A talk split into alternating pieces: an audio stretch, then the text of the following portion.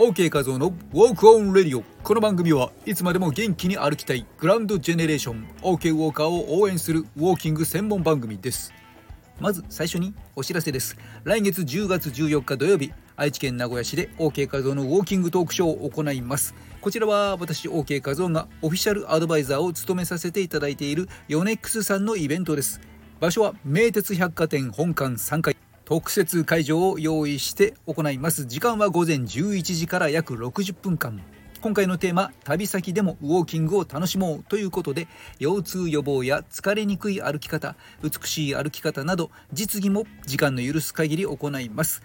直接会場へ来ていただき OK ウォークの会場はこちらか。冗談です。地声で OK です。OK 画像の音声配信を聞きましたと言っていただければ無料参加できます。ぜひ会いに来てくださいね。改めまして、アロハ毎日夕方に約3000歩のウォーキングを楽しんでいる OK 画像です。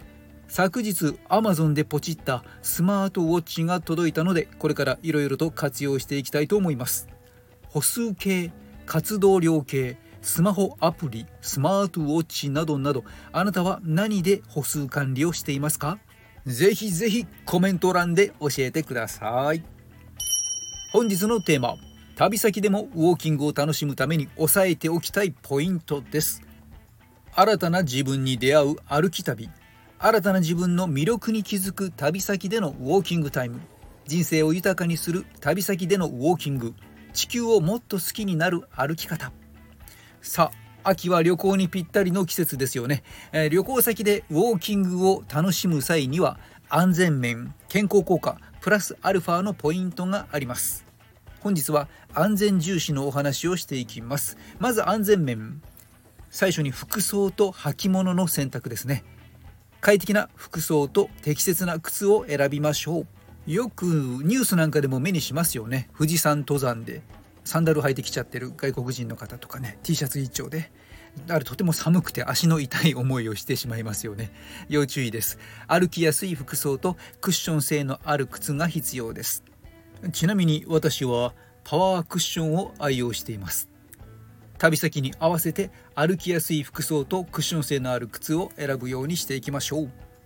そして何といっても避けたいのは旅先での事故ですよね。せっかくの楽しい思い出が散々な辛い思い出に変わってしまわないようにしっかりと事故を未然に防ぐ手立てもしていきましょう。そのためには視認性です。視認性。死は資格の死。認ってのは認める性格の性ですね。視認性。え昼夜を問わず他人の目に他の人の目に自分が映るように見えるように具体的には反射材を使用したり明るい色の衣類洋服を選ぶようにしていきましょう。3地図と案内。旅行先の地図や案内を持参して道に迷わないようにしていきましょう、まあ、今はスマートフォンなんかのねこう地図アプリを活用するというのも良いですね。4防犯対策。安全な地域でウォーキングを楽しむようにして夜間は暗い場所を避けましょう。私の経験でいくと18歳の時にアメリカを40日ほど野宿したりしながら放浪したことがあるんですがその時何も持っていなかったんですけれど、えー、旅先で出会う日本人同じようなバックパッカーとかに出会った時には情報収集していましたね。そうすると今はあちらの方には行かない方がいいよどこどこには行かない方がいいよってねちょっと危ないやつがいたとかボコボコにされている人を見かけたとかそういった情報を聞いてこれから進む道先を決めていたりしました、えー、まあね歩く場所旅行先エリア地域こういったものを選ぶのも重要になってきます。もちろん貴重品は盗難や紛失を防ぐために安全な場所に保管するようにしておきましょう。そして次は健康効果です。せっかくですから旅先から元気になって帰ってきたいですよね。そこでまずは1ウォーミングアップ。ウォーキングを始める前に軽いストレッチやウォーミングアップを行って筋肉や関節がスムーズに動くように準備をしておきましょう。2ペース。自分の体力に合わせて適切なペースで歩くようにしましょう。無理をせずに楽しむことが大切です。3水分補給。適切な水分補給を怠らず熱中症や脱水を防ぐようにしましょう。4景色を楽しむ。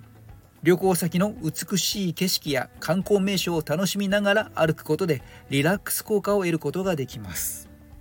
そしてシニアグランドジェネレーションの注意点です。まずは医師の許可。健康上の心配事や不安があるシニアの方は旅行前に医師に相談して旅行日程には無理がないか。旅先でのウォーキングが適切かどうか確認するようにしましょう。2休憩。長時間のウォーキングの際には定期的に休憩をとり疲れを感じたら無理せずに休んでください。3道路の状態。歩道や歩行者の専用道路こういったものがあればそれを利用しましょう。そして交通に十分注意しましょう。特に車道をどうしても横断しなければならないというようなシチュエーションでは十分な注意が必要です。4持病の管理。